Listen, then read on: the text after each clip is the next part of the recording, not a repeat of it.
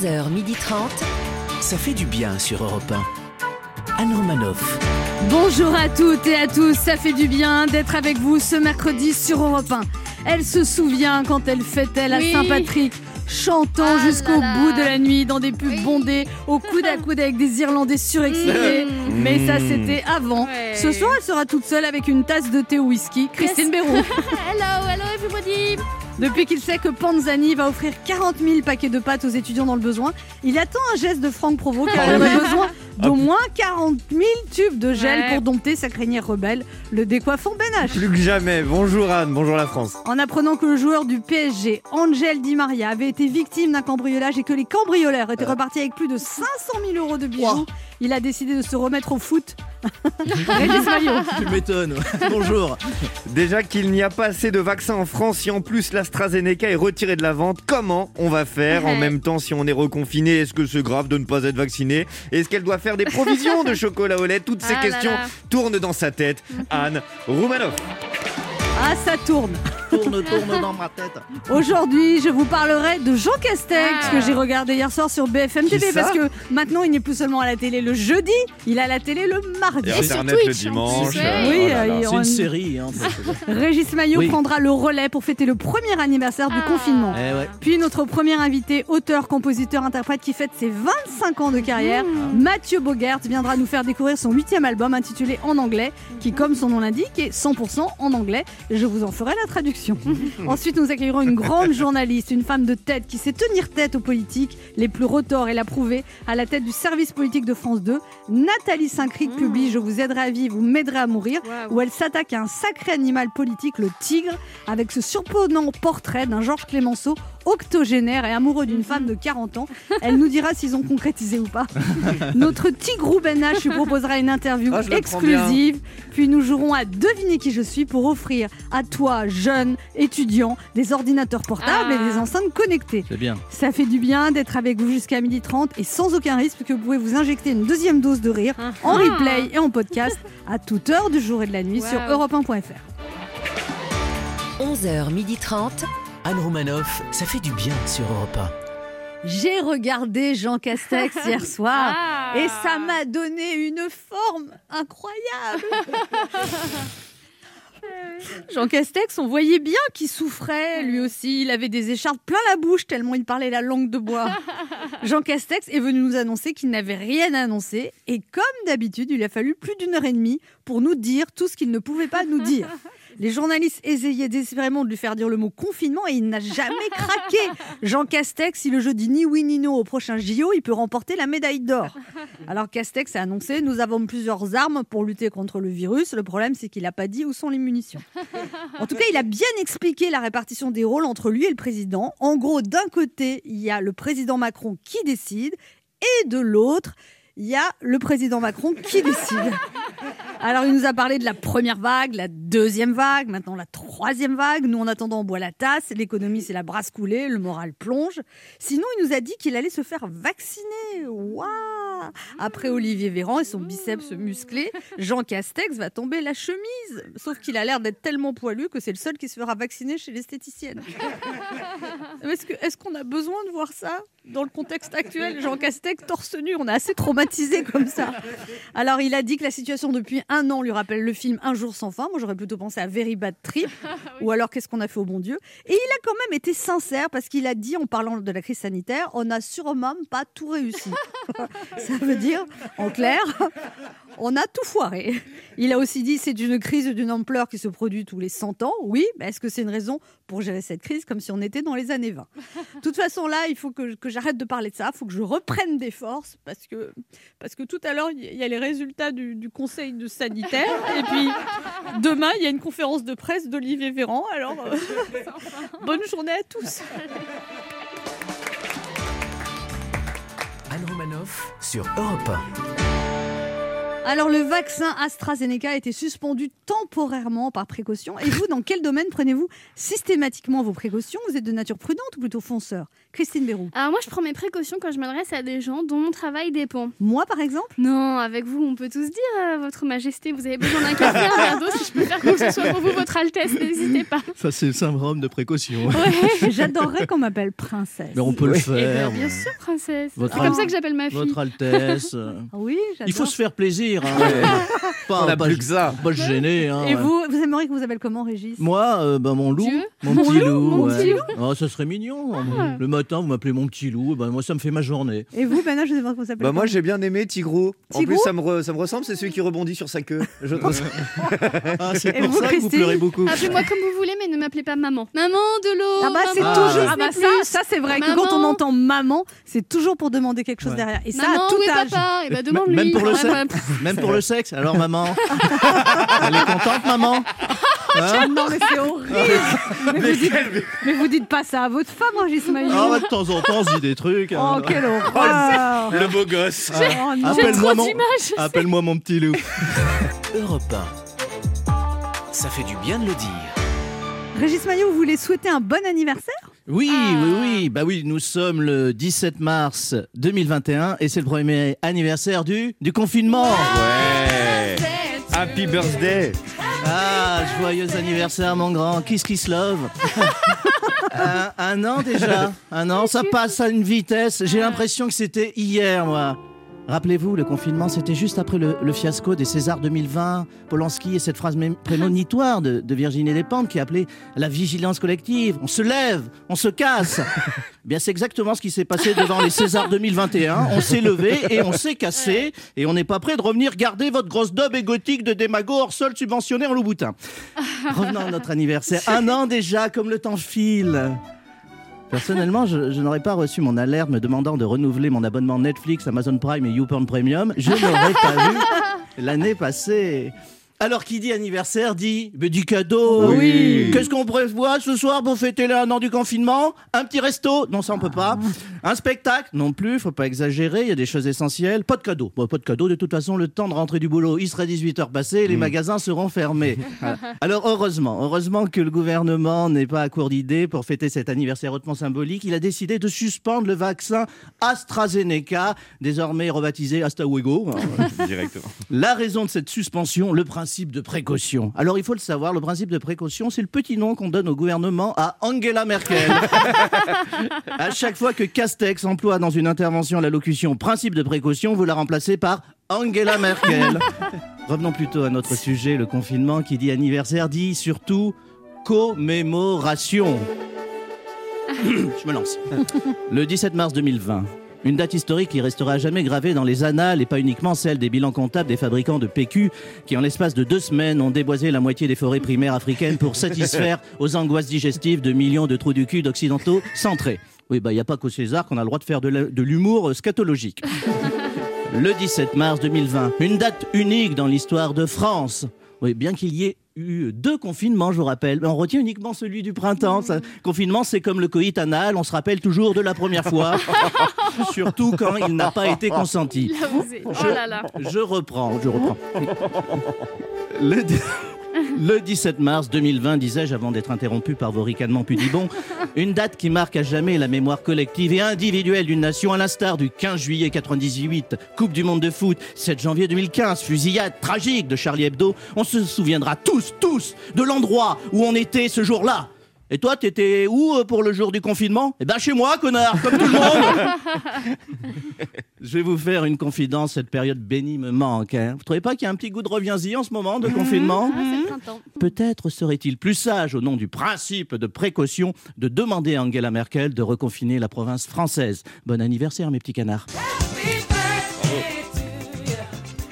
Eh ben, ça, ça, tout ça nous donne le moral. hein. Positif. Allez, Ben, je voulais faire un petit retour sur l'actualité ces derniers jours. L'acteur et cinéaste Kenneth Branagh va réaliser un biopic sur les Bee Gees. Je plains les comédiens qui vont faire les doublages. hein. Bonjour nous sommes les Bee Gees Bah qu'est-ce qu'il y a de drôle? Je comprends pas. Emmanuel Macron a dit nous aurons sans doute dans les jours qui viennent de nouvelles décisions à prendre. Eh ben voilà, c'est déjà un bon début. Il a compris la fonction d'un gouvernement au bout de 4 ans de pouvoir. Maintenant, il lui reste un an pour essayer de prendre les bonnes décisions. Allez, on y croit. Dimanche, Jean Castex encourageait la prise d'AstraZeneca sur Twitch. Lundi, Emmanuel Macron suspend la vaccination avec AstraZeneca. Alors c'est vrai qu'il y a un an, on pouvait leur reprocher un peu de confusion, mais aujourd'hui, on voit bien que tout est sous contrôle. On se retrouve dans un instant sur Europe 1 avec Ben H. Régis Maillot, Christine de suite. et deux étudiants qui tenteront de gagner des ordinateurs Ah. portables en jouant à notre jeu. Devinez qui je suis Anne Romanoff sur Europe Ça fait du bien d'être avec vous ce mercredi Bien. sur Europe 1, toujours avec Ben H, Oh là là, il est là. Christine Béroux, Oui. Régis Mais Maillot. oui. On est mercredi et je, je crois qu'ils vont nous parler demain. Mais demain, c'est sur quoi Du coup, c'est YouTube, Dailymotion? C'est on le trouvera où? Mais c'est MySpace, ça. euh, ouais. Est-ce qu'il faut acheter? Il faut prendre un abonnement maintenant pour avoir les nouvelles? C'est le moment de notre jeu qui Ah. s'appelle comment, Christine? Devinez qui je suis. 1. Europe 1. Anne Romanoff. Devinez qui je suis. Le principe est simple, deux auditeurs en compétition, chacun choisit un chroniqueur qui aura 40 secondes pour faire deviner un maximum de bonnes réponses parmi une liste qu'il découvrira Ouais. quand je lancerai le chrono. Aujourd'hui, vous devez dé- Oula. Oui. Euh, écoutez, faites-le dans l'ordre que vous voulez. Ah ouais. hein. Vous devez Allez. deviner des personnalités dans l'actualité culturelle et médiatique de la Mais Ça semaine. n'existe plus la culture. Bah, Euh, ça n'existe plus, il y a quand même une actualité culturelle. Cette semaine, Boulanger s'associe à Europe 1 Solidaire Ah. pour soutenir les étudiants et les jeunes, pour qui les derniers mois ont été marqués par l'enseignement à distance et le télétravail. Mmh.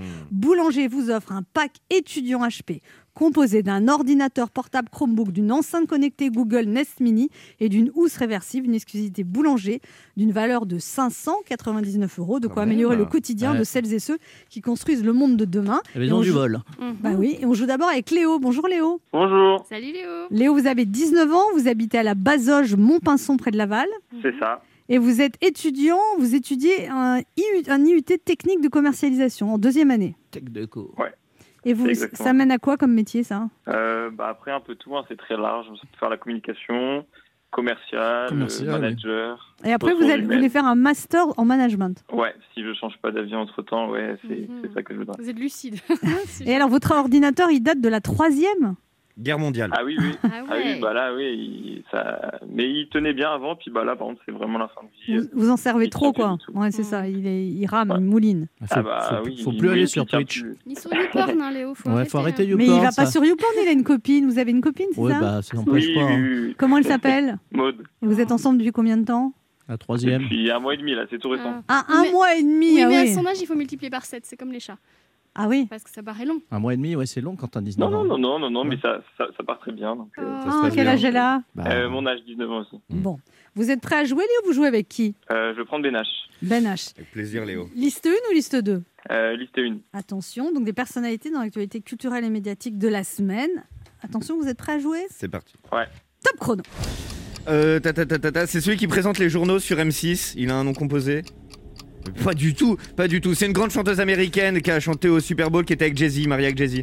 Euh, Beyoncé? Ouais, c'est un duo d'humoristes. euh, Ils ont un accent du sud-ouest. Ils sont souvent sur C8. Non, Oh là là. non. Les chevaliers du. Ouais, ouais, ouais, ouais. Ouais. Ouais. Euh, c'est le chanteur euh, Sapé comme jamais. Euh, Maître Gims, Ouais. C'est celle qui présente Cache Investigation sur France 2. j'en sais rien. Euh, c'est le journaliste qui était à quotidien. Maintenant, il est très investi dans l'écologie. Il, il fait beaucoup de vidéos sur Internet. Non, il chantait, il, ch- chantait Caravane. C'est un chanteur français. Raphaël Ouais. Ah, bon, Sur le Raphaël, on jingle. l'accorde. Sur le- 4 bonnes réponses. Vous n'avez pas pas, trop trouvé, mal. vous n'avez pas trouvé Hugo Clément ni Élise Lucet. Bon, Mm. 4 bonnes réponses, c'est pas si mal. Qu'est-ce que c'est que cette histoire Au début, vous, avez- vous vouliez. Vous êtes J'ai confondu euh, François-Xavier de Maison et le présentateur euh, François-Xavier Demoulin. de Moulin. Non, mais ça va. La pas. Ah, maison et d'accord, le ok. moulin. Ah, bah, c'est Ouais. bien. Nous voilà bien. Pardon. Ça arrive, hein. Quatre bonnes réponses, c'est pas si mal.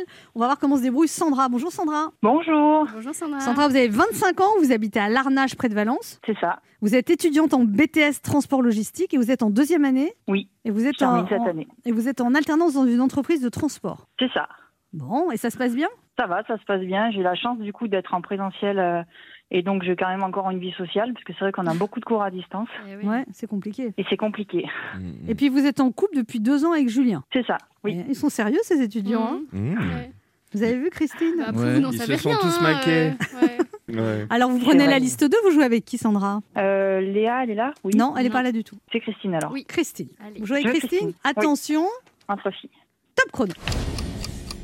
Alors, euh, il a été chanteur dans NTM, il joue dans Police, euh, il joue Ah dans putain, Gloria. euh, Euh, Joey Star. Voilà.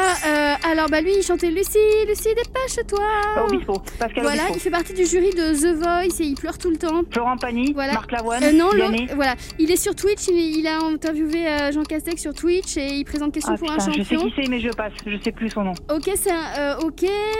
ben, il avait une moustache, il jouait dans. Un. Oh là là, mais c'est horrible, c'est dur. passe. Oui.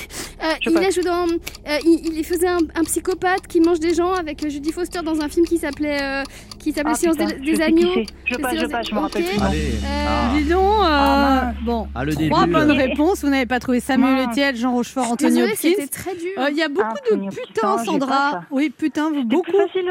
Oui, oui, oui, oui, bien sûr. On ne dit pas putain comme ça. Ouais. Oui, pardon. Parce que Jean Rochefort, un- incapable de citer un Ah ouais, Jean Rochefort. Et je ne Bah, sais pas qui euh, est Ah, Gas. pas, Jean je Les ne sais grands- pas qui les est grands ducs. Je suis désolée. Les. Les grands ducs. Bon, Léo, un petit cri de joie. Yes Boulanger s'engage pour les jeunes et s'associe à Europe 1 Solidaire pour soutenir les étudiants et vous offre un pack étudiant HP. C'est bien Léo, Oh, non? Trop bien. Ah, Ça bah, fait plaisir. Très très bien. Parfait. Et Sandra, comme c'est une semaine exceptionnelle et que Boulanger est très généreux, il Ah. vous offre un ordinateur Chromebook Acer Spin Ah. CP 513, Ah. le nouveau Chromebook poids plume avec une batterie longue durée, une autre exclusivité Boulanger d'une valeur de 419 euros. Ah, super. bah, C'est super sympa. Merci beaucoup parce que j'en avais besoin. Et ben voilà, on est content de vous avoir fait plaisir. On vous embrasse tous les deux, continuez à nous écouter. Bisous. Ah, Merci. Bis. Au revoir. Pour jouer avec nous, laissez un message avec vos coordonnées sur le répondeur de l'émission au 3921, 50 centimes d'euros la minute ou via le formulaire de l'émission sur le site europe1.fr. Restez avec nous sur Europe 1, on se retrouve dans quelques instants avec Christine À Béraud, tout de suite. Régis Maillot, Oui, Ben À H toutes et notre premier invité, l'auteur-compositeur-interprète Mathieu Bogert qui vient de sortir un nouvel album intitulé En anglais. Anne Romanoff sur Europe Ça fait du bien Ah, d'être avec bien. vous sur Europe 1 ce mercredi, toujours avec Ben H, Il est là Christine Béroux, Régis Maillot. Bonjour. Et notre premier invité ce matin qui est un auteur, compositeur, interprète qui compte 25 ans de carrière. Il a écrit et composé pour des valeurs sûres de la chanson française comme Vanessa Paradis, Zaz ou Camélia Jordana. Il sort son huitième album solo intitulé En anglais et comme son nom l'indique, il est totalement écrit en anglais. Les singles à My Crazy et Annie sont déjà disponibles. Voici un artiste qui fait du bien dans une émission qui fait du bien. Oh là et là, ça, ça fait du bien. Waouh. Mathieu Bogart est avec nous ce matin sur Europe 1. Bonjour Mathieu Bogart. Bonjour madame. Madame, ah bah déjà ça commence mal. Oui, c'est un rendez-vous Pôle emploi. Mathieu Bogart. Alors, ce- votre nom se, pré- présent- euh, se prononce comment? Bogart? Alors jusqu'à mes, jusqu'à mes 13 ans, je disais Bogaerts. Voilà, jusqu'au jusqu'au jour où mon grand-père paternel m'a entendu m'a repris en me disant mais on dit pas Bogaerts, on dit Bogarts. C'est un nom d'origine flamande D'accord. parce que mon arrière-grand-père paternel est venu en France en 1900 et j'ai gardé son nom comme mon fils garde mon nom forcément. Et donc c'est Bogarts effectivement. Et c'est votre vrai nom. Tout à fait. Mais comme et c'est comme Humphrey Bogart avec un S.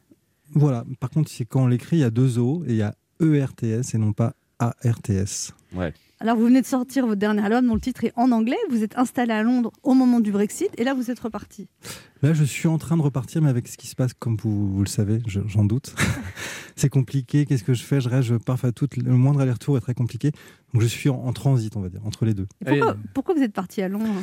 Alors, j'ai vraiment le goût de l'aventure depuis très longtemps. Il y a tellement de réalités dans ce monde, tellement de façons de- d'aborder le- l'existence et le monde, que dès qu'une dès qu'une occasion se présente pour aller vivre à l'étranger ou voyager, je saisis l'occasion. Et là, c'est une opportunité, enfin, c'est un truc privé qui n'a pas grand intérêt. Vous avez rencontré une anglaise? Non. je, suis Un parti, Anglais? je suis parti avec une française et je reviens tout seul. Et pourquoi la française elle voulait aller à Londres? Euh, en fait, c'est pareil, c'est le goût de l'aventure. En fait, j'ai jamais fantasmé sur l'Angleterre. Quand j'étais adolescent, je me disais, bah, quand je serai petit, quand je serai grand, j'irai à Londres. J'avais pas de drapeau de Union Jack sur mon sac US. J'avais plutôt un drapeau, un drapeau jamaïcain d'ailleurs. Ça aurait pu être Oslo, Lisbonne. euh, Fallait pas que ça soit. Que Londres, vous dites j'ai le goût de l'aventure. euh, Londres, c'est pas non plus Dubaï. Enfin, c'est pas non plus euh, l'autre bout du Eh Bah, ben, monde. Dubaï, si, c'est plus fait. non plus l'aventure. Oui, non, je sais pas tous les, pourquoi j'ai dit t'as tous les influenceurs là-bas. Et bah très franchement, je trouve que le ratio distance parcourue, dépaysement obtenu, Ah oui. c'est le meilleur qu'on puisse trouver. Vraiment, c'est que c'est à 3 heures de Paris. et C'est une autre planète et je trouve ça passionnant. Vous dites que vous avez beaucoup de mal d'ailleurs à comprendre comment fonctionnaient les Anglais. Complètement. Et je pense qu'ils ont autant de mal à me comprendre. Et Enfin, j'imagine. Et il n'y a pas une journée où je me réveille où je me dis mais pourquoi ne sont-ils pas, pourquoi sont-ils comme ça? Et nous, on est comme ça. Est-ce que c'est euh, Trafalgar? Est-ce que c'est le Blitz? Est-ce que c'est euh, la Merce- rupture avec Rome? Kébir. non, non, mais je cherche, mais il y a forcément C'est tout ce qui forme. Vous avez euh, amélioré votre anglais? Alors bizarrement, j'ai l'impression de parler moins bien anglais depuis que je vis à Londres et j'ai vraiment ce sentiment. Peut-être parce que j'ai un petit complexe sur place, comme c'est la langue qui est née sur place, je me sens un peu. euh, le fait d'en fait d'être expatrié dans un pays, je me sens un peu. C'est comme si j'étais invité, à un- je m'étais incrusté à un dîner.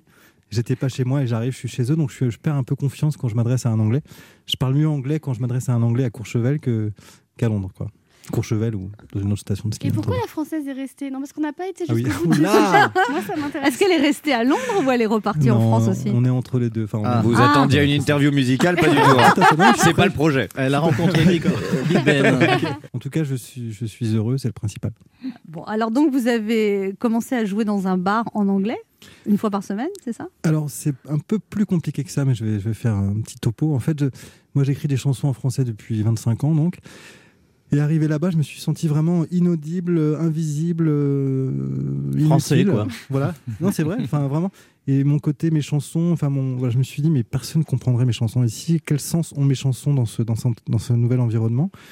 Et du coup, spontanément, je me suis dit, allez, je vais écrire une chanson en anglais, mais sans non plus projet, sans stratégie, sans me dire, oui, je vais, vendre des disques en Angleterre. C'est juste vraiment une, répondre à une frustration d'un chansonnier qui écrit des chansons et qui sent que ces chansons ne peuvent pas être entendues et comprises. Donc j'ai écrit une chanson, puis une deuxième, et puis après euh, j'ai pris le parti d'en faire un disque entier, sachant que il fallait que ça soit un anglais complète, que je puisse incarner naturellement. Vous n'avez pas regardé soit- dans le dictionnaire vous Non, dites. impossible, parce que la chanson, l'exercice de la chanson, pour moi, c'est vraiment de formuler des sentiments intimes. Enfin, c'est vraiment le- l'expression de mon intimité la, la plus. Voilà. Donc chanter, avec- chanter avec un accent ou chanter avec des mots qui Oui. ne seraient pas familiers, c'est pas possible. Donc on écoute un extrait. Merci.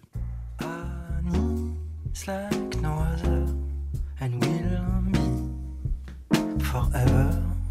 Annie's not my lover, but me, I'm in love with her.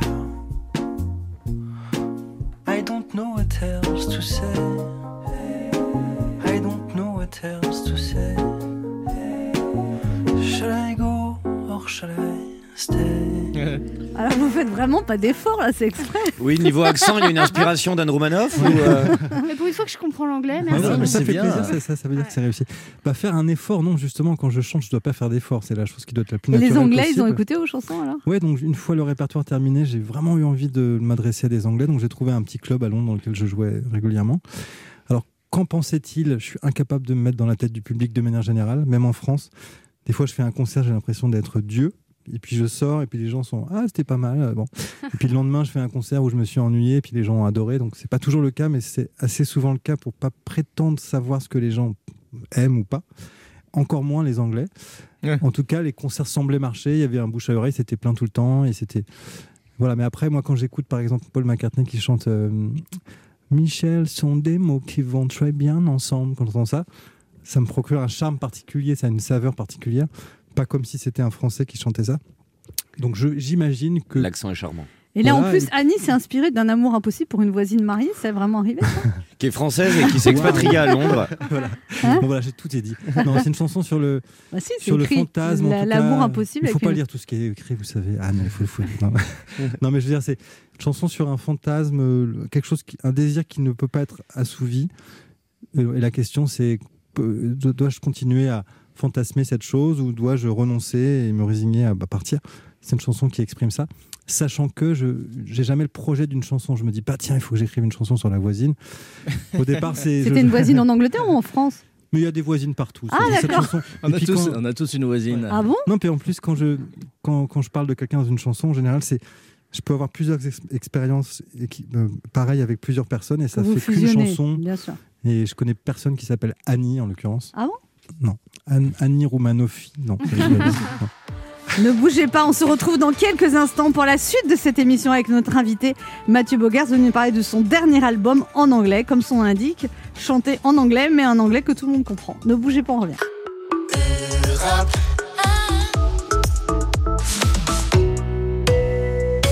On écoute maintenant Mathieu Bogart, Am I Crazy?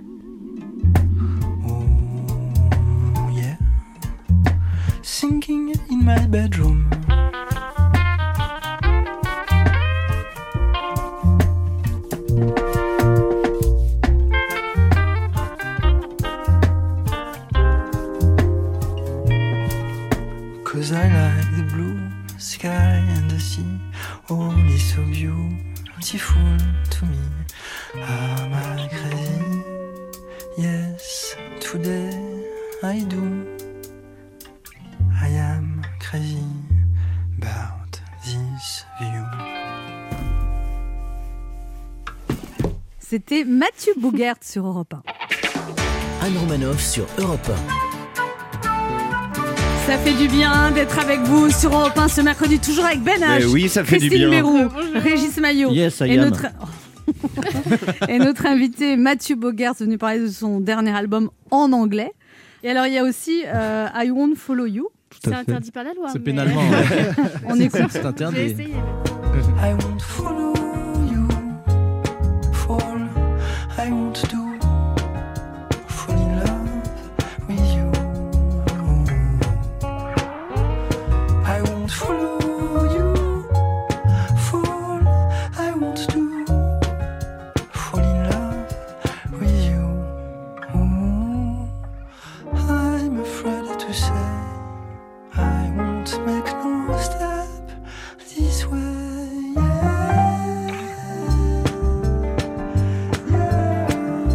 sûr que c'est original, personne n'a jamais fait ça. hein. Maurice Chevalier, peut-être. Ah oui, cas, mais c'est ça, mais il y a- ça- Oui. C'est très original. Mais même en anglais, vous faites des jeux de mots. I won't follow you, I won't fall in love with you. Oui, tout à fait. Enfin, le jeu de mots, pour- en tant que chansonnier, excusez-moi, je me répète, mais c'est vrai que c'est j'évite le jeu de mots. Enfin, le jeu de Oui, mots. en oui, le calembour, voilà, mais, voilà. mais Mais le- effectivement, euh, Jouer avec les mots, c'est un jongleur de mots. Exactement. bah, c'est vrai que Ah. ça fait partie du nécessaire du chansonnier d'avoir sa guitare, euh, les mots, un papier, un stylo. Donc jouer avec les mots, le son des mots, le double sens qu'on peut y trouver. Mhm. Et c'est vachement intéressant d'utiliser ce matériau, une langue étrangère, parce que c'est pas les mêmes sons, c'est pas les mêmes rythmes. Et puis euh, quand je dis quelque chose en anglais ou en français, finalement, je le, ça veut pas exactement dire la même chose. Si j'avais un, un- si j'avais des cordes en moi et chaque corde vibre en fonction de mes sentiments, ça serait pas exactement les cordes, les mêmes cordes qui vibrent. Donc c'est, en ce sens, c'est C'est créatif alors du coup, comme exercice. Mais on, on parle de la richesse de la langue française. C'est facile de plaquer justement sa poésie, son univers sur une autre langue. Où, du coup, il y a une autre mélodie, mais niveau mots, il y a peut-être des restrictions. euh. Non, c'est pas facile du tout. Surtout, je voulais vraiment que ça sonne. Et en fait, faire sonner Mhm. les mots, ça fait partie du. Voilà. Donc, il y a plein de mots, avec tous les mots avec des R, par exemple. J'ai vachement de mal à les faire sonner. Par exemple, si je dis really, c'est tout de suite assez laid, quoi. Really? Donc, Alors en fait. que psychopathe, Voilà. ça passe crème. Psychopathe, ça sonne bien. Ça va Psychopathe, bien avec ça sonne bien. Ouais, ça. Et donc, il y a plein de mots. Le champ lexical s'est avéré vachement réduit parce qu'il y a plein de mots que je pouvais pas utiliser parce que ça faisait ou trop. euh, It's because you are me, euh, I am you. It's Ouais. not- Et donc, c'est c'est bien, mais c'est drôle. Et donc, toutes les chansons n'ont pas vocation à être Renaud. drôles. Enfin, bref. Donc, euh, Il y a aussi la chanson Once Again, une chanson légère qui rend heureux, avec un clip très feel good que vous avez réalisé. Tout à fait. Donc j'ai réalisé les clips de ce, de ce disque. Après, à la question, c'est une, chanson feel good qui rend heureux. C'est moi qui vous pose la question en fait, parce que moi je je fais pas la chanson en me disant je vais rendre heureux les gens. Je, je fais la chanson pour formuler des choses que j'ai envie de formuler. Puis après, quel, quel effet ça va produire? Bah, on Euh, écoute. Voilà. Once again in your life, take a plane for your life, anywhere, any kind. We don't care, you decide, but don't be wait for you. Just get, get, get into it. Ooh. Once again, it is time. Take a train, any line. Leave your bag, it's too heavy. Là, vous avez fait exprès quand même de si, de si l'accent là. C'est pas possible. Non, parce que l'accent par Non, définition. mais vous avez pas un si mauvais accent quand même. Alors voilà, ce qui est Elle est très pointilleuse, hein, c'est euh, c'est Ah, un petit côté les- british. sur les langues étrangères. Là, on oui. dirait que vous l'accentuez. C'est une quoi. très bonne question, si je peux me permettre. Euh, bah, L'accent, par définition, c'est accentuer quelque chose. Donc, je veux pas accentuer quelque chose, ça, c'est sûr que non. Si je veux faire illusion de parler mieux anglais, je peux faire Once again, uh, it is time to take a train and line. Je peux, voilà, je peux parler comme ça. Bah oui, Et quand je fais ça, c'est pas moi, en fait, c'est un. C'est comme si je mettais une casque, euh, une fausse moustache. ou- Enfin, c'est pas moi. Et quand je chante, euh, il faut que ça soit plus, qu'il n'y ait pas de filtre. Et après, je trouve ça vachement intéressant de faire sonner, enfin, avec cet accent français, trouver un charme à ces mots anglais et leur donner une, une couleur qui sont pas nat- Voilà, c'est ça qui est intéressant aussi. Vous avez quand même des dates de concert, Mathieu Bogart? Amener cet album sur scène en anglais? Oui, en plus là, ça marche assez bien. Enfin, on- pas mal de gens en parlent et du coup, je sais que si la tournée commençait comme quand elle devait commencer, c'est-à-dire le mois prochain. les Si, salles- c'est jouable, c'est jouable. J'ai eu Roselyne au téléphone, c'est bon. Quand je pense que vous auriez pu faire la tournée des festivals. les salles seraient grosses et pleines. Euh, voilà, donc j'attendrai l'automne. Par contre, j'ai plein de défauts certainement, mais je suis très patient. Donc s'il faut attendre six mois de plus, j'attendrai six mois de plus. Et puis je me dis, c'est comme une faible euh, souffrance de dire de pas faire de concert. Enfin, je préférais faire de concerts que de ne pas en faire. Mais il y a tellement de gens qui souffrent beaucoup plus de ça que je peux pas me plaindre. Quoi. Enfin, ça va quoi. Et puis on est né, je suis né après-guerre. Enfin, ça fait euh, comme dans un pays un peu bisounours. Et on- quand on arrive de l'Angleterre, j'ai jamais autant aimé la France que depuis que je vis en Angleterre. Ah je bon? tiens à le dire. Ouais. Et je suis très content de rentrer. Et il fallait peut-être en partir pour. euh, je suis amoureux de mon pays, vraiment. Qu'est-ce qui est bien en France? dit. Dites-le alors, parce que nous, on ne sait pas forcément. Ah oui. Non, mais c'est- un pays de jouisseurs, pays du, du plaisir, pays du de prendre le temps. Euh, je sais pas, plein maintenant, c'est le pays d'Olivier Véran. hein. Il y a des choses qui ont changé, hein, je vous le dis. hein. Non, mais on se rend pas compte, c'est vraiment euh, c'est un pays tout doux, tout doux. En tout cas, je suis très content de rentrer en France et, et j'ai vraiment envie de crier aux gens, mais profitez de ce pays, c'est unique au monde et tous les gens qui viennent ici le pensent et vraiment. On terminera là-dessus. Merci Mathieu Bogart d'être passé nous voir. On rappelle votre album en anglais, un album chanté en anglais par un amoureux de la France, Tout à fait. avec de très jolies chansons qu'on comprend même quand on ne parle pas anglais. Ne bougez pas, on revient dans quelques instants et c'est Nathalie Saint-Cry qui sera notre invitée. Anne Romanoff sur Europe Ça fait du bien ça d'être avec bien. vous ce mercredi sur Europe 1, toujours avec Ben H. Il est là. Christine Bérou, Régis Maillot Oui. Et notre invitée ce matin qui est une reine de l'info de la 5 à France 2, en passant même par Europe 1 de la réalisation de reportages à la rédaction de plusieurs émissions phares. Celle qui a été responsable du service politique de France 2 pendant 7 ans a marqué l'histoire du journaliste politique en arbitrant le débat de la dernière ligne droite entre Emmanuel Macron et Marine Le Pen en 2017. Entre deux interventions sur les plateaux où l'on sollicite beaucoup son expertise, elle vient avec un livre dévoilant le portrait d'un surprenant Georges Clémenceau, octogénaire et amoureux. Ça s'appelle Je vous aiderai à vivre, vous m'aiderez à mourir, paru le 10 mars aux éditions de l'Observatoire et nous avons hâte qu'elle nous en dise plus. Nous sommes ravis d'accueillir ce matin Nathalie Saint-Cry. Merci pour le portrait. C'est un peu excessif, je pense. Mais Non, nous, c'est on, juste, fait toujours ça pour mettre les gens bien, Ah, d'accord. euh, pour qu'ils se détendent. Et là, premier tacle. Et après, on fait des petites vacheries. Ah bah très bien. Alors Nathalie Saint-Cry, vous venez parler de votre livre Je vous aiderai à vivre, vous m'aiderez à mourir, paru le 10 mars aux éditions de l'Observatoire. On dirait les derniers mots du PS et Emmanuel Macron, mais pas du tout. Il s'agit d'une histoire d'amour entre un Clémenceau en fin de vie mais toujours fougueux et Marguerite Baldensperger, une jeune quadragénaire anéantie par le deuil de sa fille et qui est venue l'aider à écrire ses mémoires. Alors, ils- alors ce qu'on ne sait pas dans le livre, ils ont vraiment euh, concrétisé ou... Euh, je ne crois pas. Euh, Ah J'ai bon? vol- volontairement été relativement flou là-dessus pour que chacun ait sa Mais vision de vous, vous pensez qu'ils n'ont pas concrétisé Non, moi je ne pense pas, mais je, parce que je pense d'abord que cette femme était dans un état de, de désarroi et de dépression et qu'elle était de son époque et qu'elle était de sa génération. Elle était mariée en fait. Elle était mariée, même si son mari, à la suite du deuil qui, qui les avait frappés, avait pris un peu le large. Euh, je pense que c'était une femme qui était assez pudique, c'était une femme qui était assez réservée. Euh, lui était loin d'être réservé, mais il avait quand même plus de 80 ans. Et puis je vais pas commencer à vous donner des détails parce que j'ai pas fait un cours d'urologie, mais il a quand même été opéré de la prostate en C'est vrai. 1912. Euh, je me suis même renseignée auprès Ah d'un éminent professeur qui s'appelle le professeur professeur Flamme pour savoir si dans ces conditions, et il s'avérerait qu'à cette époque, vu la voix qu'ils ont utilisée, mais franchement, ça va donner envie à personne de lire le livre, donc je vais m'arrêter tout de suite. Non, non, mais moi, ça Il m'intéresse. semblerait qu'ils aient passé, qu'ils aient eu des étreintes, Du bon temps, un mais- certain nombre de choses, mais pas forcément de la voix la plus, avec la façon la plus classique. Ah oui, vous voyez alors, ce que je veux dire Bah, Je Ah. comprends que je vous déçois Sans terriblement. quéquette, quoi. Mais il y a eu des petits bisous quand même. Ah, mais bien sûr. Ah oui. Enfin, Ah. bien sûr, attendez, j'étais pas là. J'imagine. Mais si vous voulez, quand il lui écrit. 670 lettres, quand même. Oui, et quand il lui écrit mon, ma petite, mon petit intérieur flambe comme une fournaise, je pense qu'il vous voyez, il y avait Oui. des choses, mais vous assurez précisément que c'était possible. D'après les éminents spécialistes que j'ai consultés, je ne suis pas certaine. Comme dirait Anne Romanoff, sans caquette. Non mais rassurons nos auditeurs, la prostate ça a beaucoup changé quand même. hein. Mais oui, absolument, parce qu'à l'époque, Oui, c'était, ça. c'était, on en mourait. Je veux dire, Mm. Gallieni est mort depuis une opération de la prostate. C'était Ouais. quelque chose d'extrême. Enfin, voilà, je suis en train de, te- de te transformer l'émission en un truc d'urologie. En tout cas, non, non, mais en tout cas, euh, Nathalie Saint-Cric, il y a un portrait de Clémenceau. Bon, c'est un personnage très drôle en fait, Ah oui. très mordant. Il adorait se payer les gens en direct, c'est-à-dire Ouais. en direct chez lui. C'était à l'Assemblée nationale qu'on appelait la Chambre des députés à l'époque. Et chaque fois que il était connu pour comme un tombeur de gouvernement et comme le roi des interruptions de séance. Donc dès que quelqu'un disait quelque chose de travers ou pas de travers, il se le payait. Et donc là, vous faites référence à une intervention de Deschanel qui avait dit il faudra solutionner ce problème. Et il avait répondu en se levant, bah, nous allons nous en occupationner. Donc, si vous voulez, on peut comprendre qu'en passant sa vie à faire des mots d'esprit comme ça, euh, dans toutes les situations, y compris à la mort de Félix Faure, où on aurait pu penser qu'il respecterait ça et qu'il dit, pas. euh, en rentrant dans le néant, il a dû se sentir chez lui.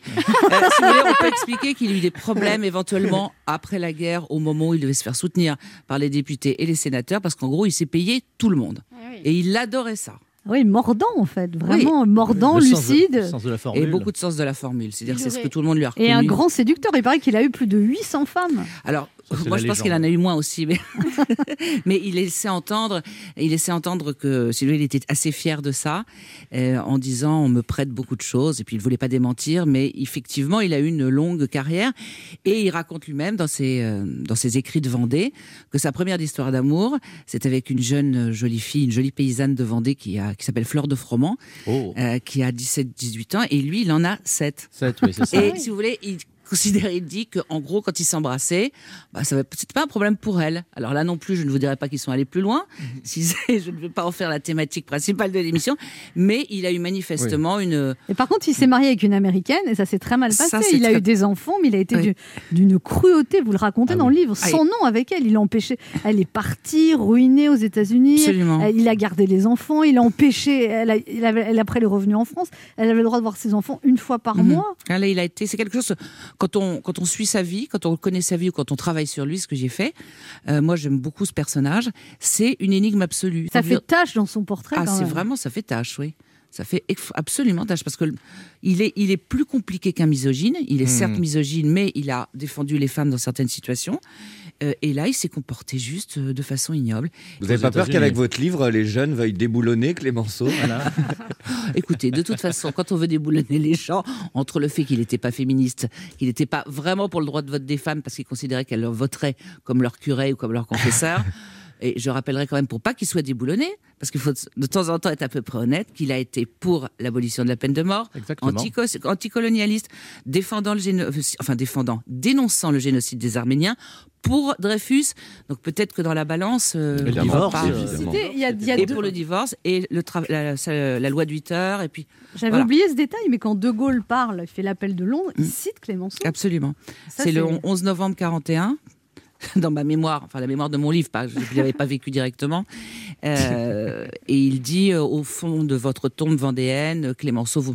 l'idée c'est vous ne pouvez pas dormir tant que le sol français euh, est envahi par les Allemands. Et il dit à, il dit on va vous rendre grâce. Et d'ailleurs, De Gaulle, tout de suite après la guerre, le- un des premiers voyages, c'est sur la tombe de Clémenceau. Et il y aura plusieurs, plusieurs voyages de De Gaulle qui seront faits. Alors. Clémenceau, en plus, ne veut pas être enterré en grande pompe. Il le précise. Il veut. Il dit je ne veux personne. Enfin, il, Il dit je veux que l'essentiel, c'est-à-dire moi. C'est-à-dire que Il, un, il dit qu'est-ce qu'il veut dans sa tombe. Enfin, c'est incroyable. tout est précisé. Il veut le bouquet de le bouquet que des soldats lui ont donné en pleine guerre, un bouquet un petit peu sec et moche parce que les fleurs dans les tranchées, elles n'étaient pas magnifiques. Mais vous il dites, avait toujours- excusez-moi, je fais une interruption. Vous dites aussi que c'était un des seuls qui a été voir les soldats dans les tranchées, qui s'intéressait vraiment à la condition le, des c'est le soldats. premier, c'est pour ça qu'il a été relativement populaire, par rapport à- aux autres euh, personnes qu'on appelait les politiciens. C'est-à-dire qu'il il est, il allait, comme il disait, il disait je veux aller flairer le boche. Alors aujourd'hui on pousserait des cris d'orfraie aussi en disant que dans- c'est c'est épouvantablement nationaliste et alors, tout, mais alors, c'est- que- alors qu'il faut dire chleu. tout le monde. et il faisait, il y est allé pour s'occuper des conditions sanitaires, c'est-à-dire pour constater par lui-même ce qui n'avait pas été le cas, euh, ce qu'il pouvait y avoir dans les tranchées, le rapatriement. Mm. euh, des, des militaires blessés parce qu'il s'était rendu il était médecin hein, aussi. Il s'était rendu compte qu'on mettait euh, il y avait pas mal de soldats qu'on mettait à même dans des wagons avec de la paille par terre et qui avaient des infections par la suite. Il y avait aussi un côté propagande c'est-à-dire montrer aux Français parce que c'était euh, c'était filmé alors en, en muet et il y avait des photos mais montrer qu'il s'occupait des gens. Mais indépendamment de la propagande il y allait et il n'était pas dans un petit coin pour faire une jolie photo c'est-à-dire qu'il Il y prenait des vraiment. risques il prenait- voilà. Et alors, vous dites, c'est quand on lui tire dessus, il dit c'est un piètre tireur. oui il a, il Il a- est à moitié mourant, il a reçu une balle. mais et- euh, il- Qu'est-ce qu'il a dit? Il a dit, je crois que. Il a dit, euh, parce qu'en Cotin, c'est-à-dire qu'il y a eu un attentat contre lui après la guerre, et il, a, il, a, il a injurié, au lieu de se plaindre, parce qu'il était quand même absolument infernal, il a dit c'est un piètre tireur, il a tiré comme un cochon. Voilà. Oh là là, les- Et, et, et c'était tout le temps comme ça. Et après, il s'est vanté de rester qu'une semaine euh, en repos, alors qu'il a pris une balle qu'il a gardée à vie. Qu'il a souvent été essoufflé d'ailleurs. Qu'il essoufflait, qu'il faisait tousser. Et il s'est vanté en disant il me manquait une expérience, je n'avais jamais été assassiné. Dans le tempérament, dans le caractère, il a un héritier aujourd'hui, Clémenceau? Dans ce genre de personnalité comme ça? J'aimerais bien. C'est une grande gueule quand même. Non, mais c'est une grande gueule. Mais je pense aussi que si on veut être totalement honnête, euh, un Clémenceau avec les chaînes d'infos et les réseaux sociaux, il tiendrait deux heures. Oui. Donc, si vous encore deux heures, c'est le jour de la vestiture et pas beaucoup plus. On se retrouve dans un instant pour la suite de cette émission avec notre invité Nassali Saint-Cric venu parler de son livre Je vous aiderai à vivre, vous m'aiderez à mourir. Clémenceau, son dernier amour, c'est leur dernier combat, un livre passionnant qui vient de sortir aux éditions de l'Observatoire. Il est midi sur Europe 1, on revient dans deux minutes avec notre invité. Nathalie Saint-Cric. Mais tout de suite, les titres d'Europe Midi avec vous, Rémi Baudsaron. Bonjour Rémi. Bonjour Anne, bonjour à tous. À la une d'Europe Midi, l'Île-de-France en sursis 12 millions d'habitants qui pourraient être reconfinés. Le Conseil de défense s'est penché sur la question euh, ce matin. Tous les voyants semblent en tout cas en rouge dans la région. Le taux d'incidence est extrêmement élevé et la solution imaginée par le gouvernement, les transferts de patients pour euh, soulager les hôpitaux ne se déroulent pas euh, comme prévu. À Bordeaux notamment, tout est prêt pour les recevoir, mais souvent ce sont les familles de ces patients qui s'opposent à leur départ. Toutes ces questions de confinement, de saturation des hôpitaux, la Suède ne se les pose pas. Un an après le début de l'épidémie, le pays continue à vivre presque sans contrainte pour la population. Pour quel bilan nous serons sur place pour comparer. Nuit d'émeute à Blois après un refus d'obtempérer. L'un des quartiers de la ville s'est embrasé. Intervention massive des forces de l'ordre. Deux jeunes gens sont à l'hôpital aujourd'hui. Des bitcoins vendus aux enchères. C'est une première en France. Ça a commencé en ligne ce matin de manière tout à fait étrange. Et puis, il y a du football aujourd'hui, de la Coupe de France, de la Ligue des Champions, des matchs que beaucoup regarderont en streaming, ce qui énerve les diffuseurs. Un projet de loi est en discussion à partir d'aujourd'hui pour les aider à lutter contre ce phénomène. L'invité d'Europe Midi, Véronique Lebris, auteur du livre 100 grands films de réalisatrice, alors que l'on vient d'apprendre que Spike Lee sera le président du prochain festival de Cannes, le 61e homme à occuper ses fonctions en 74 éditions. Nous parlerons avec elle du regard féminin au cinéma, un regard qui a été occulté depuis plus d'un siècle. Voilà le sommaire. À tout à l'heure. Merci Rémi, on vous retrouve dans une demi-heure.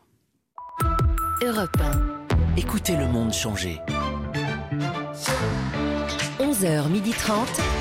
Ça fait du bien sur Europe 1. Anne Romanoff. Ça fait du bien d'être avec vous sur. Europe 1 ce mercredi, toujours avec Ben H, On est là. Christine Bérou, Régis Maillot Oui. et notre invitée Nathalie Saint-Cric vont nous parler de son livre Je vous aiderai à vivre, vous m'aiderez à mourir, un récit consacré à Clémenceau, ses derniers amours, ses derniers combats. Alors donc, il y a cette femme à qui il a écrit, Marguerite Baldensberg, qui est en deuil de sa fille. Elle, elle lui a écrit des lettres et elle a exigé qu'il les détruise. Bah, assez- peut comprendre, c'est assez logique par rapport à cette époque. D'abord, vous l'avez dit tout à l'heure, elle est mariée. Et euh, quand on est une femme à cette époque, on n'écrit pas à un homme des choses. euh, alors on les écrit, mais on les fait disparaître. Et c'est la grande tristesse de Clémenceau de pas pouvoir les garder. Mais comme c'est Il aurait un- pu les garder, il aurait pu dire je les détruis, il les gardait. Ouais, mais non, il n'était pas comme ça. Il en a eu. Non, non, il n'était pas comme ça. Donc il les, il les brûlait. Et elle, elle a gardé toutes ses lettres. Elle a tout gardé. 670 Elle a tout- lettres. elle a tout vous gardé, publiez des extraits. Et elle a voulu, euh, elle a voulu les faire publier à la- après la mort de Clémenceau. Vous dites d'ailleurs que vous regrettez que plus personne n'écrit des lettres comme ça. Vous Bah, aimeriez et vous recevoir. Oh, Ah, bah, Donnez-moi moi, je- votre adresse, écoutez, moi Non, je... mais je- ouais, mais attendez. Bah, moi, je reçois des textos. Mais euh, non, mais vous avez de la chance. Mais si les satellites les conservent pas, dans 20 ans, on fera comment?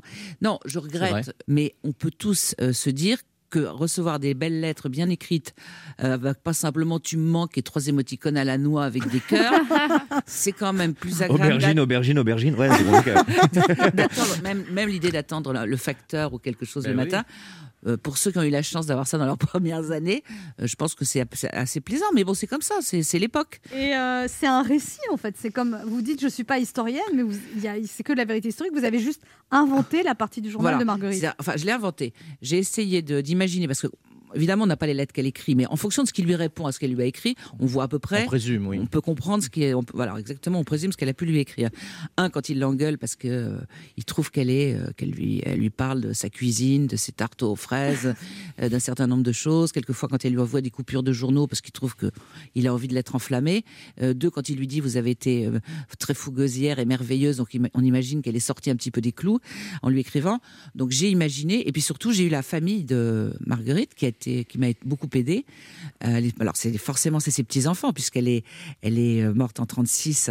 Mais les petits enfants m'ont montré des photos, des, des lettres qu'elle écrivait à des amis et se sont souvenus de ce que leurs propres parents, qui donc étaient les enfants de Marguerite, ont pu raconter en disant que c'était quelqu'un de plutôt un peu fantasque, un peu joyeux. Et puis quand on retrouve les photos d'elle jeune fille, euh, on, peut se faire une idée. Donc c'est effectivement un récit parce que j'étais pas avec eux. Et mais en gros, je pense qu'il n'y a pas une anecdote qui est inventée. Il y a une façon de les mettre en scène, mais toutes les anecdotes concernant Clémence Ouel sont Sont totalement hein. réelles. Du coup, se, dessine euh, aussi ce personnage qui devient vivant en fait, Clémenceau. Vous lui, vous lui redonnez vie avec ce livre, Nathalie Saint-Cric? Ah bah je- j'espère parce que moi j'ai un petit un petit faible pour lui.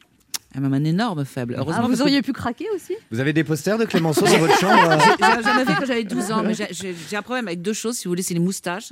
Surtout qu'elles Ah oui, sont assez grosses, vrai. les siennes, et la Oui. soupe à l'oignon le matin. Parce que si vous me faites un condensé ou un combiné des moustaches et de la soupe à l'oignon, je suis pas sûre que c'était un bonheur Oui. absolu de l'embrasser.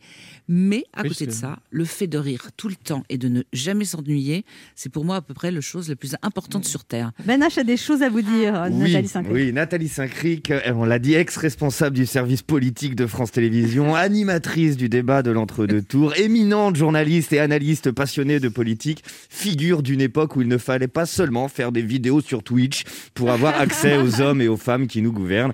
Oui, une époque dans le monde d'avant, hein, où être chef du service politique sur le service euh, public, ça suffisait pour interroger un président de la République ou même recueillir quelques confidences du gouvernement. Aujourd'hui, il faut faire des tutos et 10 millions de vues minimum. Vous avez combien d'abonnés, Nathalie Saint-Cric? Je sais pas. Je Ouais. demande à mes enfants de m'aider, puis je regarde le moins possible. Parce Ouais, que hier bah. soir, j'ai regardé et j'ai vu qu'on m'appelait vieille truie. Donc, si vous voulez, ça m'a pas fait plaisir. Qui vous a appelé vieille truie Quelqu'un d'anonyme, c'est toujours comme ça sur les RS, non? Bon bah je vous le dis, hein, vous n'avez aucune chance de faire un concours d'anecdotes avec, le- avec Monsieur Macron. hein. Faites un effort, un vlog routine make-up de temps en temps, Nathalie Saint-Cric. Vous allez euh, presque me rendre nostalgique hein, quand je dis tout ça. Vous avez connu une époque où le porte-parole du gouvernement déjeunait avec vous et, et- et d'autres hein, pour vous rapporter des informations que vous pouviez contredire. Aujourd'hui, il fait un FaceTime avec Swan et Néo, des youtubeurs de 7 et 14 ans qui ont certes beaucoup moins de billes en main pour apporter la contradiction. Un peu de chance de voir le petit Néo âgé de 7 ans répondre au porte-parole. Écoutez, monsieur Attal. Je vous rapporte uniquement ce que mes homologues de la classe de CE2 m'ont rapporté lors du quart d'heure de récréation matinale. Le masque est insupportable pour manger des petits kiris. Non, mais voilà, les temps changent. Arlette Chabot, Nathalie Saint-Cric, Enjoy Phoenix. Mais ce midi, chère Nathalie Saint-Cric, je vous propose de prendre comme une revanche sur notre époque médiatique un peu folle que l'on vit là. Je vous propose de réaliser tout de suite une interview peut-être historique, l'histoire nous le dira, car Madame Saint-Cric, Madame Roumanoff, Madame Bérou, Monsieur Maillot, je vous annonce ce midi ma candidature à l'élection présidentielle de 2022.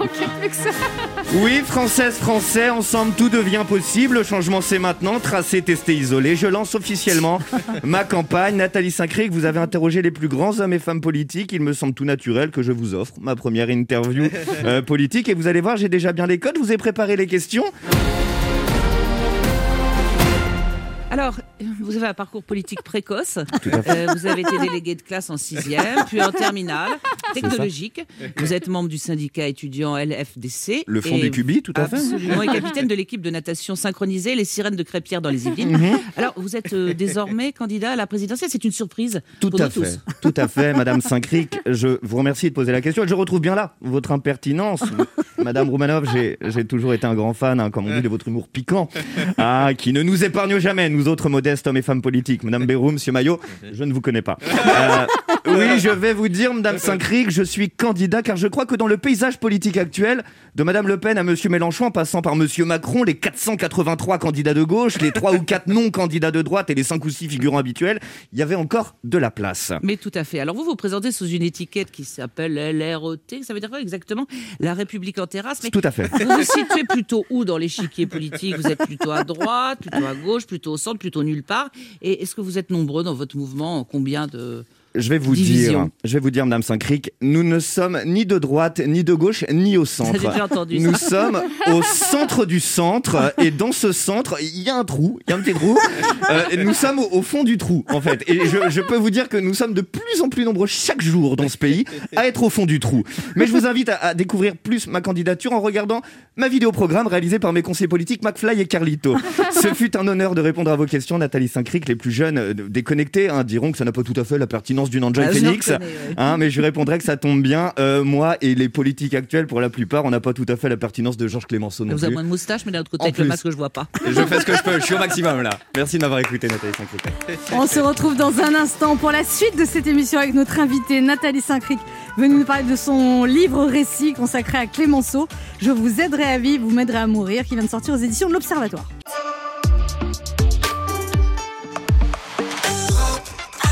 On écoute maintenant Raphaël Caravane. Ah, j'adore.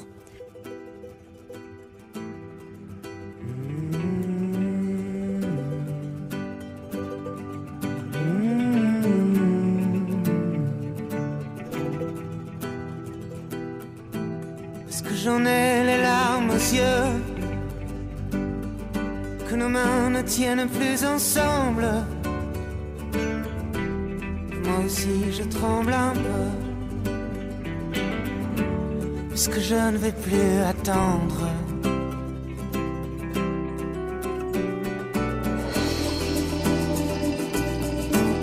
Est-ce qu'on va reprendre la route?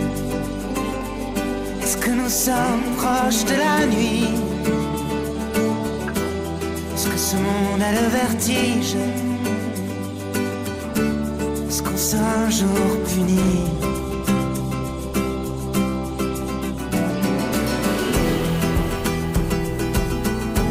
Est-ce que je rampe comme un enfant? Est-ce que je n'ai plus de chemise? C'est le bon Dieu qui nous fait. C'est le bon Dieu qui nous brise.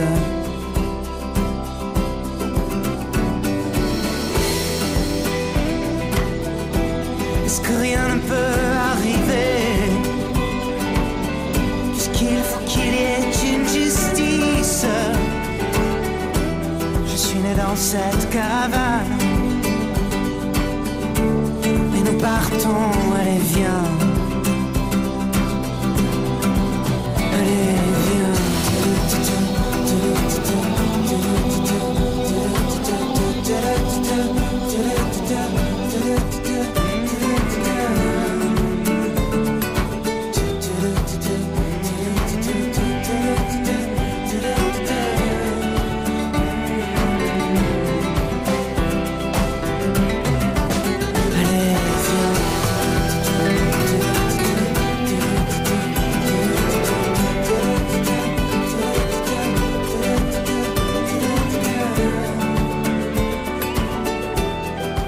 C'était Raphaël sur Europe 1 et Raphaël sera ce soir en live dans Back to Live, le retour des concerts en live sur Europe 1 présenté par Émilie Mazoyer. Anne Romanoff sur Europe Ça fait du bien d'être avec vous sur Europe du 1 ce mercredi, toujours avec Ben H, Mais oui. Christine Mérou, Régis Maillot Oui. et notre invitée Nathalie Saint-Cric. Alors Nathalie Saint-Cric, dans ce livre consacré à Clémenceau, je vous aiderai à vivre, vous m'aiderez à mourir, euh, vous, vous parlez de, son, de l'affection profonde qu'il avait pour Monet. Et alors, on, on devine pas ça de Clémenceau, cet homme comme ça, fort en gueule. Il s'assied devant les nymphéas et il pleure. Oui, mais ils étaient tous les deux forts en gueule. C'était deux, deux démons absolus. C'est-à-dire que Monet était très particulier. Monet trouvait que tout ce qu'il faisait était affreux. et Très exigeant avec lui-même. Très Il exigeant. tel détruisait des œuvres. Tout. Et Pourtant, quand on voit ces pastels, on se dit que le, le type est serein. Ah, pas, du du tout. Pas du tout serein. C'est-à-dire qu'il passait son temps, je vous dis, à lacérer ses toiles, à donner des coups de pied. Euh, et Clémenceau était en extase devant Monet parce que je pense que Clémenceau, d'abord, était un grand amateur de peinture, euh, avait trouvé les œuvres de Monet très belles, très tôt. Et ils sont tombés fous l'un de l'autre. Euh, ils se sont beaucoup écrits également. C'est son meilleur ami? Oui, c'est plus que son meilleur ami. C'est une sorte frère. de double. C'est un double. Et à son enterrement, vous dites il pleure, il n'arrive même pas ouais, à et Je parler. pense que ce que Marguerite aussi, ce qui est probablement difficile pour Marguerite, c'est qu'elle comprend dès le début qu'il pense que l'amour est quelque chose de relativement fugitif. Quand il, parle de l'abîme matrimonial ou de la dalle funéraire, c'est en gros, si vous voulez, quand vous vous mariez, quand vous avez déjà des envies de tombe, c'est mal barré. Il pense que ça ne dure pas et il considère au, jour- au, au contraire de ça que l'amitié est une vraie valeur. Et son Monet, ils se voient beaucoup quand ils sont jeunes, ils se, ils se perdent un peu de vue et à la mort de Monet, effectivement, alors que c'est quelqu'un qui a quand même subi beaucoup de choses, notamment pendant la guerre. euh, D'abord, il le soigne tant qu'il peut, c'est-à-dire il essaie de lui faire croire qu'il n'est pas si malade que ça. Il veut à tout prix lui remonter le moral alors qu'il sait qu'il a un mal dont il ne se remettra pas. Et aux obsèques, on le voit qu'il traîne le pas, il est complètement voûté, en plus c'est en, en hiver, il fait un temps épouvantable, et il, il, il pleure, il peut pas parler, il peut pas parler. Là, il prend un vrai coup sur la figure, et puis bon, il y aura d'autres morts, et il dira, bah, c'est le propre des vieux, on perd tous les gens qu'on a autour de soi, mais ça le, je pense Ça que ça l'assommera. coup. Vous dites, Nathalie Saint-Cric, que vous n'êtes pas amie avec les politiques, mais vous déjeunez avec. Alors, il y a le mythe du déjeuner. Je déjeune. Alors, de temps en temps, on déjeune plus en ce moment. Donc, ça, le problème est réglé. de travail. Euh, oui, oui, de temps en temps. De temps en temps. Mais vous êtes contre la connivence. Bah, je suis contre la connivence. Je, je- le, le- le mythe du on déjeune avec les politiques, donc on est connivant. Je trouve ça. euh, ça dé- On n'est pas conni- connivant quand on a décidé de pas être connivant. Et vous dites que... souvent dans la rue, euh, les gens ne savent pas si vous êtes de droite ou de gauche, et vous êtes très fier de ça. Ah bah oui. Ah bah oui, bah bonne- heureusement. Vous êtes une bonne journaliste. Euh, non, mais je, je sais pas. Je, je pense pas que la, la connivence. De toute façon, il faut s'arrêter quand on sent qu'on a des relations qui basculent. C'est-à-dire que j'ai pas de relation amicale. Ou, Bah oui, par exemple, Jean-Luc Mélenchon, vous le tutoyez. Jean-Luc Mélenchon. Ah, Vous bon, l'appelez alors- frérot. Attendez, si vous voulez, si vous voulez reprendre le- le- mes, mes 30 ans de relation avec Jean-Luc Mélenchon, si vous voulez, là, on pourrait faire un roman et je pense que ça n'intéresserait personne. Je l'ai tutoyé dans le temps, dans le cadre des congrès du Parti Socialiste à 3 heures du matin, Oui.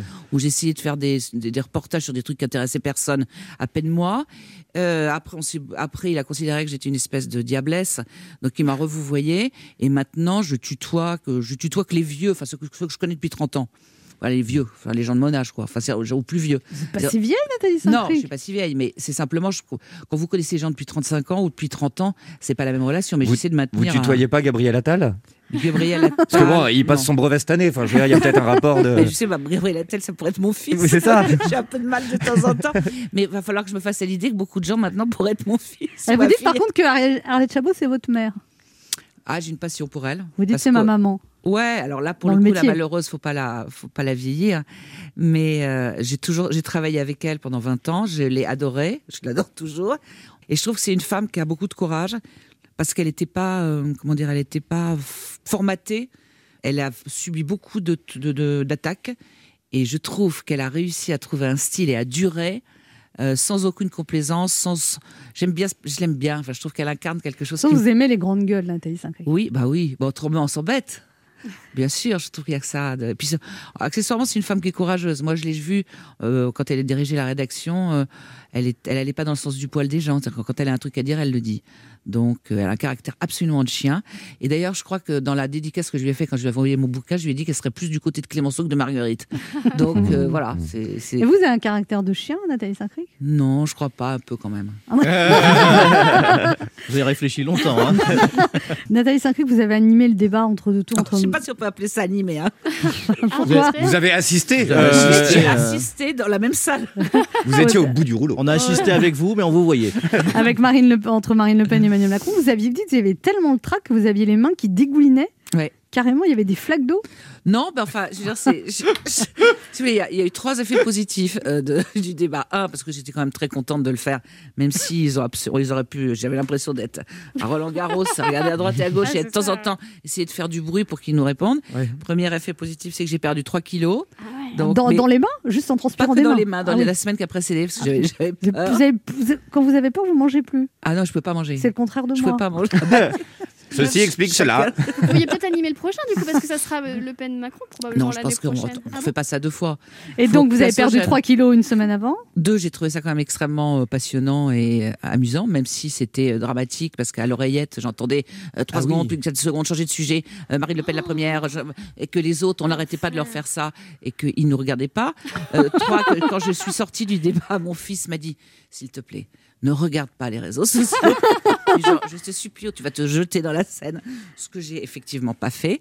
Et euh, voilà, puis ça fait du, ça fait un- des souvenirs, et puis c'est mieux quand même que de Vous avez des dans- regrets dans ce débat? Vous dites, j'aurais dû poser telle question. ah, alors, je vais vous dire un truc. J'ai un regret, c'est de ne pas avoir, m'être arrêté au bout d'une heure et demie en disant, écoutez, cette émission est une émission de la campagne officielle. C'est-à-dire que c'est pas une émission politique normale. Vous avez fait vous-même l'ordre des questions. C'est-à-dire vous avez dit, on parlera d'Europe, d'écologie, de politique étr- étrangère, et vous ne respectez rien de tout ça. C'est ça, Donc ouais. après, vous serez bien, ça vous serait bienvenu de dire, ah mais on n'a pas parlé de la Syrie, on n'a pas parlé d'écologie. Sauf que c'est eux-mêmes qui avaient décidé de s'étriper, mais pas changer de sujet. Je pense qu'on aurait dû être plus euh, Ferme. Directif. ferme. Et Mais en même temps, c'est des, c'est des fauves quand même à ce niveau-là. non, mais on peut rien faire dans cette émission. L'ordre est fixé, le temps est fixé. On a les directeurs de l'information de la 2, de la 1 à l'oreillette sans arrêt qui sont obsédés par l'idée de. Il faut une fois que Marine Le Pen commence, une fois qu'Emmanuel Macron. Les conseillers com qui sont pas loin. Les aussi. conseillers comme qui sont derrière, mais surtout c'est et, que et en avez- plus ils ont quand on parlait ou quand on criait, enfin quand moi je criais, juste pour dire s'il vous plaît on enchaîne. Dans la réalisation, notre son était vachement plus bas. D'accord. Donc, D'où le côté euh, d'espèce de poireau euh, euh, comme ça avec Jacobizine. Et euh, après, moi j'ai expliqué un peu que c'est pas qu'on était idiots, mais que même nos questions, C'est la réalisation qui même nos que- questions ont été réécrites par les passe pas parce que la règle c'est de faire quelque chose de complètement neutre. C'est ça. C'est au lieu de poser des questions à peu près anglais qui est de dire euh, Marine Le Pen, euh, vous voulez voulez-vous euh, baisser les impôts? Est-ce que vous considérez pas par rapport à votre déclaration d'il y a deux ans qu'il serait nécessaire de baisser les impôts? Ben, pas du tout. La question c'est qu'est-ce que vous proposez en matière d'impôts? D'où cette question idiote du début aussi, qui est tout, vous pouvez regarder tous les débats, c'est dans quel état d'esprit êtes-vous ce soir? Parce que Mais c'est quand même deux grands fauves là. ah oui, mais ça, on l'a vu dès le début que ça allait. Et puis, ah, alors, je dis une fois qu'on a été, euh, Christophe et moi, euh, débarrassés de notre. euh, enfin, au bout de cinq minutes, on s'est dit que ça allait aller. Enfin, on sentait qu'il y aurait- il y aurait un moment où il allait y avoir un, un drame. Euh, et le drame n'est pas entièrement venu. Il y a eu effectivement le passage étrange avec Marine Le Pen. Les envahisseurs. Ah oui, ils mais sont le, partout. le- le drame, c'est quelque chose de très violent, de non contrôlable, de non contrôlé. Il régnait, il y avait à l'époque une rumeur qui disait que Marine Le Pen allait balancer euh, quelque chose sur un, un compte euh, aux îles Vierges ou je ne sais quoi euh, de Macron, quelque chose qui était totalement une fake news, totalement montée. Et s'il y avait eu une chose pareille, il aurait quand même fallu qu'on intervienne, mais intervenir comment pour dire quoi Donc moi, je, je- je redoutais Un drame. le- un drame. Surtout qu'un des conseillers de Macron, euh, euh, avec qui j'étais en contact, comme le- un conseiller de Marine Le Pen, m'avait dit Je te préviens, ça va être une boucherie. Donc, si vous voulez, déjà l'idée que ça va être une boucherie, Ah c'est pas le truc qui. Bah, quand on arrive, on se prépare Hmm. effectivement à ce que ce soit Mais quelque chose de dur. D'ailleurs, au final, ça n'a pas été un, un débat d'une grande qualité sur le contenu. Vrai. Non. Si vous voulez, j'ai regardé celui d'avant. Euh, le Jospin, euh, le Jospin Chirac, je l'ai trouvé mortel. Mais ça, c'est parce qu'ils avaient dealé pour pas s'agresser. Euh, Ségolène, euh, Sarko, j'ai trouvé qu'il y avait des. En général, je suis pas certaine que ce soit le meilleur. euh, La meilleure le- tribune. le pour- meilleur truc, parce que c'est très très codifié. Le quart d'heure bienfaiteur. Il y a une tradition de ces émissions d'Athalie Sinclair. Il faut faire un cadeau aux auditeurs. Vous leur offrez quoi? Bah, comment dire, je, je ne peux que leur offrir mon livre, c'est pas forcément extrêmement. Mais si, c'est euh, un beau sexy. cadeau. Bah, je- beau oui, mais c'est à côté. euh, euh, comment dire, c'est une façon de se mettre en avant qui est pas forcément euh, le. le- le- Enfin, vous, vous avez vendu Clémenceau comme 50 nuances degrés, donc euh, du coup, je pense qu'il va y avoir plein de demandes Et- maintenant. Mais oui, absolument. Et surtout, il, va y avoir- il y a plein de choses drôles. Parce que quand même, euh, je voulais. Je me suis dit, ah, dans une période de Covid, euh, on va pas affliger les gens avec que des histoires euh, sinistres. Trois, le titre. Je vous aiderai à vivre, vous m'aiderez à mourir. On, on peut trouver, on a peut avoir peur que ce soit un truc sur l'euthanasie et que voilà. Donc je me suis dit, il faut quand même que ce livre soit gai Pourquoi? Parce qu'il était marrant lui-même et que euh, logiquement, ça, ça n'incite pas à la tristesse. On va pas en plus lire un livre sinistre dans cette période où il l'est déjà. Si vous voulez gagner le livre de Nathalie Saint-Cric, je vous aiderai à vivre, vous m'aiderez à mourir, consacré à Clémenceau et à son dernier amour. Il avait 80 ans, elle avait 40. Il s'embêtait pas. Pour remporter le cadeau de notre invité, vous laissez vos coordonnées sur le répondeur de l'émission au 39 21, 50 centimes d'euros la minute. Merci Nathalie Saint-Cric passée nous voir. C'était un Oh, plaisir de vous recevoir. On vous laisse en compagnie de Rémi Botsaron et on sera de retour dès demain à 11h sur Europe 1.